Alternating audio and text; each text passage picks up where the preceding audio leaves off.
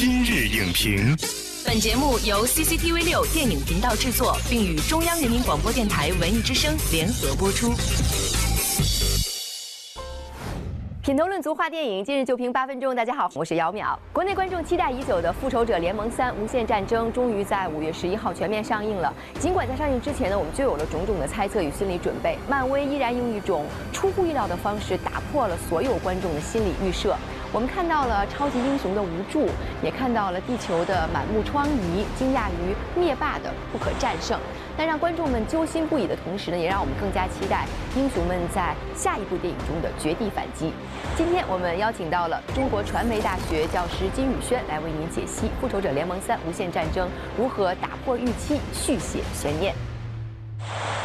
欢迎金宇轩老师来今日影评做客。主持人好，观众朋友大家好。大家看到一部《复仇者联盟三》，可以说哈是挺不容易的，是因为一方面呢要忍受漫长的等待，还有一方面呢要回避掉各种剧透。那您看完片子之后，您觉得这部电影很好的回应了我们的期待吗？本来我们都带着一种很看惊喜的心情去看，然后看完之后，所有的惊喜一瞬间就变成了惊吓。怎么就成惊吓了呢？你想啊，我们看了那么多年的英雄角色，适应他们怎么能够解决万难，然后到了这里面，一个接一个的牺牲，哇，那心里面还是会有很失落的感觉。没错，会有这种感觉的。比如说。首先，一个开场，洛基这个角色，嗯，一出场的时候，直接就被我们的大反派灭霸给杀掉了。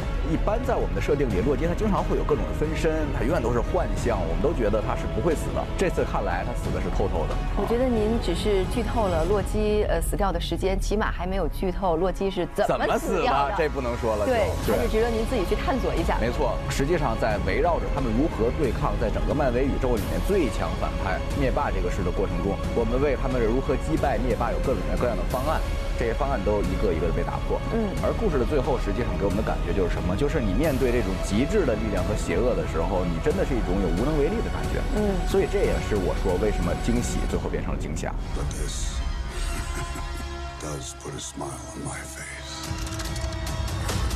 对，刚才您也提到了这部电影当中的大反派就是灭霸，发现他无论是在能力上还是在策略上，都把超级英雄们是整得明明白白的。没错，甚至有人觉得他才是复仇者联盟三当中的第一主角。实际上，在这个复联一和复联二在片尾彩蛋里面，灭霸都有过出场。复联三里面，我们可以清晰的看到他是。怎么样的一个强悍的反派，他怎么样让众人毫无还手之力。灭霸在第三部里面也表现出了人性的一面，像银河护卫队的女主角是。灭霸的女儿。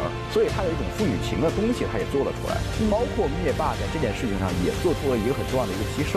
才使得它最后成为真正意义上的宇宙最强。所以像这些东西，我觉得都是非常值得观众去电影院去好好感受的。所以这次灭霸之所以让人印象深刻，就是因为他不仅是能力是无敌的，还有就是他不是一个平面的，他是精神世界非常丰富。可以把它跟这个前两部的反派进行一个比较。第一部最受观众喜爱的反派是洛基，一个是演员的个人魅力，加上其次这个角色设计特别有趣，他的那种诙谐啊，他那种滑稽，他那种玩世不恭，他特别受观众喜爱。对，我们就整个。都是在笑的过程中，没错。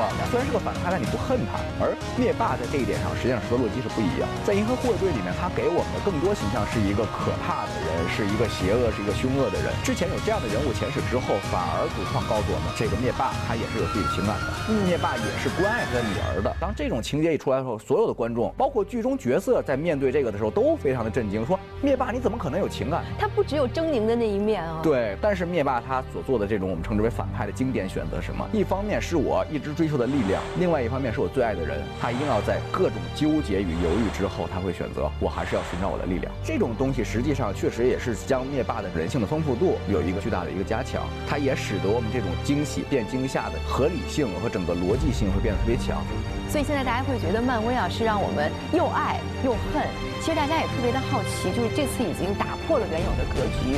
那您预测一下下面会如何发展？第一方面，我们先就着复联三的这个层次来说的话，这些死去的英雄，我相信一定会复活的。当然了，是不是死，其实都不好说。说到灭霸，他这个无限手套，它其中有一个能力，这个能力是控制空间，等于在之前的很多设定里面，我们发现那些人不是被死去了，而是他们被送去了另外一个不同的虚数空间。漫画英雄序列里有一个人非常重要啊，这个人叫做蚁人，他可以无限缩小，缩小。而当他一旦缩小到最极致的时候，实际上他是可以突破空间的限制，他进入另一个空间。也也许他们在寺里面会找到那些被转移到这里的，甚至被束缚的英雄们，让坐在王座上的灭霸大吃一惊，让他也受到一个惊吓。嗯，我觉得这种可能性也是存在的啊。看来漫威呢是用他的宇宙观和这个世界观给我们铺下了很多的理论基础。是，但实际上，然后我们如果从操作层面来分析的话呢，其实问题还蛮多的。嗯，因为我们知道，像复仇者联盟它是一个英雄大杂烩，而在这种情况之下，有很多角色实际上是照顾不到的。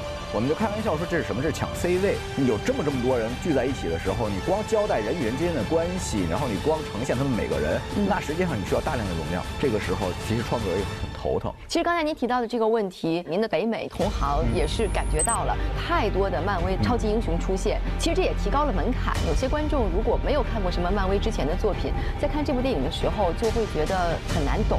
因为我们一般说在剧作层面啊，一个电影里面大概出来那么七个主要人物就。已经很多很多了，而在漫威这个超级英雄聚齐了那好几十人，它会让你在电影院里特别的开心。但是如果你想做到那种长年以来积累的情感的传达，其实还是蛮难的。这次的复联三里面啊，实际上是在做这种逐渐的一个改变和改良。嗯，而复联四我们也知道，它是目前这个序列这些英雄们的基本上一个告别战。而我相信在最终章里依然会有牺牲。它依然会有一些告别，所以在这种情境之下的话，当我们把这么多的人物进行一个削减也好，我们进行一些处理也好，我们是有助于一个电影的质量的。我相信有的观众是什么，他要看这个英雄之间的人与人之间的关系，像这个钢铁侠与蜘蛛侠，星爵和他的女朋友卡莫拉，包括我们说像这幻视和红女巫，他们这样这些羁绊是很多粉丝、很多影迷他们看起来会觉得非常开心的。但是这些如果你要做戏的话，你就难免要切断这些羁绊，你让他们之间的人物关系加以改变，才能激发。人物的最大的一个力量，也才能改变人物的命运。那我们看到了《复仇者联盟三》呢，打破了观众的预设，而实际上大家对于漫威宇宙发展的担忧呢，这也算是一种预设哈。那我觉得，无论是继续打破预设也好，还是这样被束缚住也好，终归都是为我们提供了一个。很好的样本，没错，它不光是对漫威整个的他们故事体系建立，它对整个全世界的一个电影工业体系，它都起到一个非常非常好的一个样本形象。它实际上自身有一个完整的世界观，它通过每一步的故事来强化自己的世界观。随着它的越来越发展，越来越成熟，随着我们对它学习的这种增进的话。我们将来早晚有一天可能也会有属于我们中国自己的复仇者联盟。感谢金宇轩老师带来的精彩点评。褪去光环的超级英雄，不再脸谱化的反派，令人侧目的场面，复仇者联盟三：无限战争给观众朋友们带来了立场非同一般的观影体验。然而，行百里者半九十，漫威电影能否继续打破预设，带来更多的精彩？让我们拭目以待。下期节目再见。本栏目视频内容，请关注 CCTV 六电影频道，周一到周五每晚十点档《今日影评》。